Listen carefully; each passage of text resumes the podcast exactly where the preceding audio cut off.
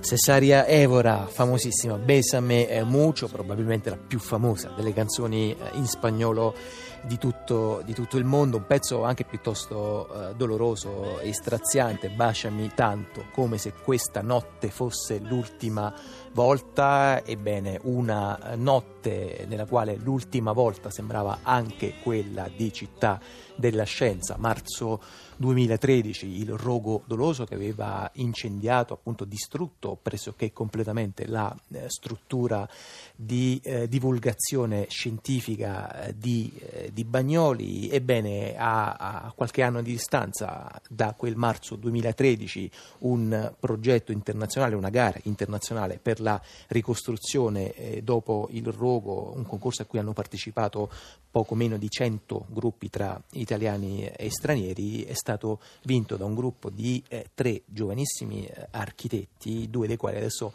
ospitiamo qui in studio a Zazà. Sono Raul Forsoni, buon pomeriggio. Buon pomeriggio. Accanto a lui c'è Valerio Ciotola. Buon pomeriggio. Eh, Raul Forsoni è un uh, architetto toscano di 31 anni, eh, Valerio Ciotola è, eh, gioca in casa, napoletano di 29 anni e con loro c'è anche Andrea Guazzieri che è un veneziano di 30 anni, appunto diciamo, tre provenienze geografiche piuttosto disparate, accomunate dalla, dalla giovane età, che mi pare sia anche uno degli elementi che ha piuttosto eh, colpito la vittoria che avete, che avete registrato in questa, in questa, gara internazionale, eh, per la quale chiederei appunto a Valerio anche di raccontarci un po' come è andata avanti questa selezione, sulla base di che cosa poi vi siete mossi, avete, avete partecipato eh, al progetto e, e poi soprattutto che tipo di progetto vi siete immaginati per la ricostruzione dello Science Center di Città della Scienza di Bagnoli. Sì, diciamo che il, il concorso era organizzato in due fasi. Eh, c'era una prima fase a partecipazione aperta dove non venivano chiesti requisiti di partecipazione di alcun tipo se non la partita IVA e soprattutto eh, siccome venivano presentate soltanto in due... quanto giovani la partita IVA ce l'avete di sicuro sì. siccome non venivano richieste tavole fotorealistiche, inserimenti fotorealistici, eccetera, possiamo dire che anche dal punto di vista degli investimenti economici non era, era una cosa affrontabile. Um, io appena ho saputo di questo concorso, era, eravamo intorno alla fine di novembre, ho subito contattato Andrea e Raul che non vedevo da un po', con i quali ho studiato in Olanda, abbiamo fatto un master in architettura insieme e sostanzialmente leggendo il bando e come era formulato il bando ci siamo detti che era un'occasione che non potevamo perdere. La prima fase l'abbiamo eh, preparata a distanza, io ero a Napoli, Pari- eh, Andrea era a Parigi e Raul a Londra, quindi siamo stati in contatto eh, per circa tre settimane lavorando eh, nei, soprattutto nei weekend e la sera, quindi alternando al lavoro normale questa, la preparazione del concorso e abbiamo presentato questa prima fase con, eh, diciamo, sapendo che ci sarebbero stati tanti studi ehm, contro di noi e, e, verso metà gennaio abbiamo saputo di aver passato la prima fase ed essere stati selezionati nei 15 progetti finali. Quindi adesso diciamo, è stata dire, registrata appunto una fase preliminare, adesso andrà completato il progetto che avete, che avete presentato, soltanto in una forma diciamo, dire, strutturata, non, non, non, nei particolari, Raul. Sì, adesso stiamo, stiamo sviluppando il progetto. Uh, stiamo sviluppando il progetto adesso e sì, sta, work in progress, stiamo lavorando duro per portarlo, portarlo avanti, uh, parlando con Città della Scienza, uh, abbiamo un, bellissimo dialogo con loro. Su, Voi avete avuto non soltanto un dialogo con, con, Città della Scienza, ma da quel che ho visto, da quel che ho sentito, avete avuto anche una interazione molto forte, per esempio con, con i cittadini, con gli abitanti, con quelli che nel quartiere di Bagnoli eh, ci stanno, Valerio? Sì, abbiamo, abbiamo effettuato tanti sopralluoghi, abbiamo conosciuto gente del posto, soprattutto di Coroglio e e anche il progetto eh, diciamo, cerca di liberare tanta, tanto suolo in favore degli abitanti in modo che i cittadini possano riappropriarsi di questo, eh, di questo paesaggio stupendo e di questo, di questo litorale. Sì, infatti eh, per noi una, quando abbiamo pensato al progetto eh, il nome Città della Scienza eh, per noi appunto il museo deve essere un museo della scienza, ma appunto anche una città.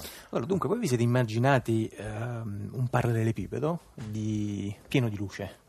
Di luce che in qualche modo richiama, naturalmente in maniera simbolica e per fortuna stavolta positiva e propositiva, l'incendio del marzo, del marzo 2013. Questo mi pare che in qualche modo abbia a che fare anche con un eh, tema che è quello del modello dei consumi energetici, un modello che si è sviluppato in Europa, negli Stati Uniti e che indica una urbanistica, credo, drammaticamente in ritardo. Eh, il vostro edificio, se non ho visto male, è realizzato intanto con dei materiali riutilizzati, riusati, riciclati e sono anche autosufficienti dal punto di vista energetico. Non so, Raul. Sì, eh, stiamo um, progettando questo edificio con una forte attenzione alla, alla sostenibilità, eh, sostenibilità che eh, per noi non è soltanto eh, una sostenibilità di, di, climatizzazione, per noi la sostenibilità è una sostenibilità a 360 gradi, è una sostenibilità che, che non si basa esclusivamente sulla tecnologia, è una sostenibilità che interagisce con, con gli aspetti naturali, quali il vento, il sole, e è una sostenibilità anche eh, che riguarda chi, ehm, i visitatori di questo museo.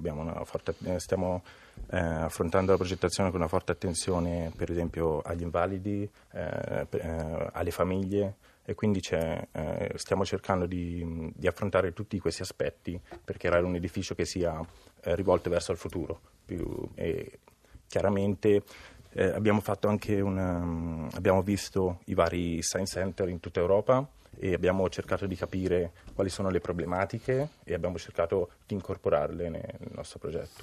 Eh, tra l'altro, sono, se non ho visto male, sono previsti 500.000 eh, visitatori all'anno, che sono davvero non pochi, eh, ai quali avete detto sarà vietato non toccare. Valerio, che cosa significa sarà vietato non toccare?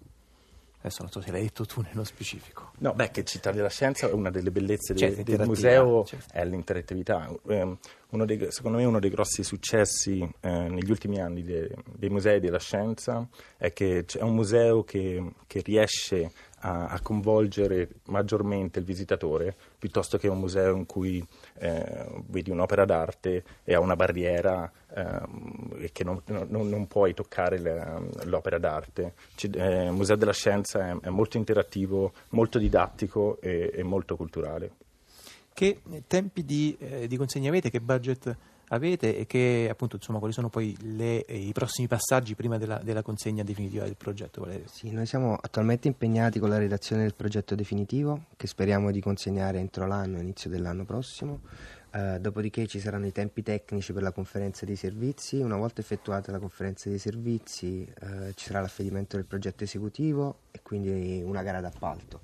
Verosimilmente noi pensiamo che entro, uh, diciamo che si, si, è parlato di fine 2018, noi pensiamo che diciamo, ci, ci proveremo, ci proveremo. e insomma per il 2019-2020 eh, sarebbe già una bella scommessa, una bella vittoria. Va bene, le scadenze come dire, sono create apposta per creare le tensioni esatto. in, chi deve, in, chi deve, consegnare dei, dei, progetti. Ringrazio davvero molto Valerio Ciotola che con Raul Forsoni e Andrea Guazzieri sono i giovani architetti vincitori di una gara internazionale per la ricostruzione dopo il rogo doloroso del 4 marzo 2013 della eh, città della scienza eh, di Bagnoli ed è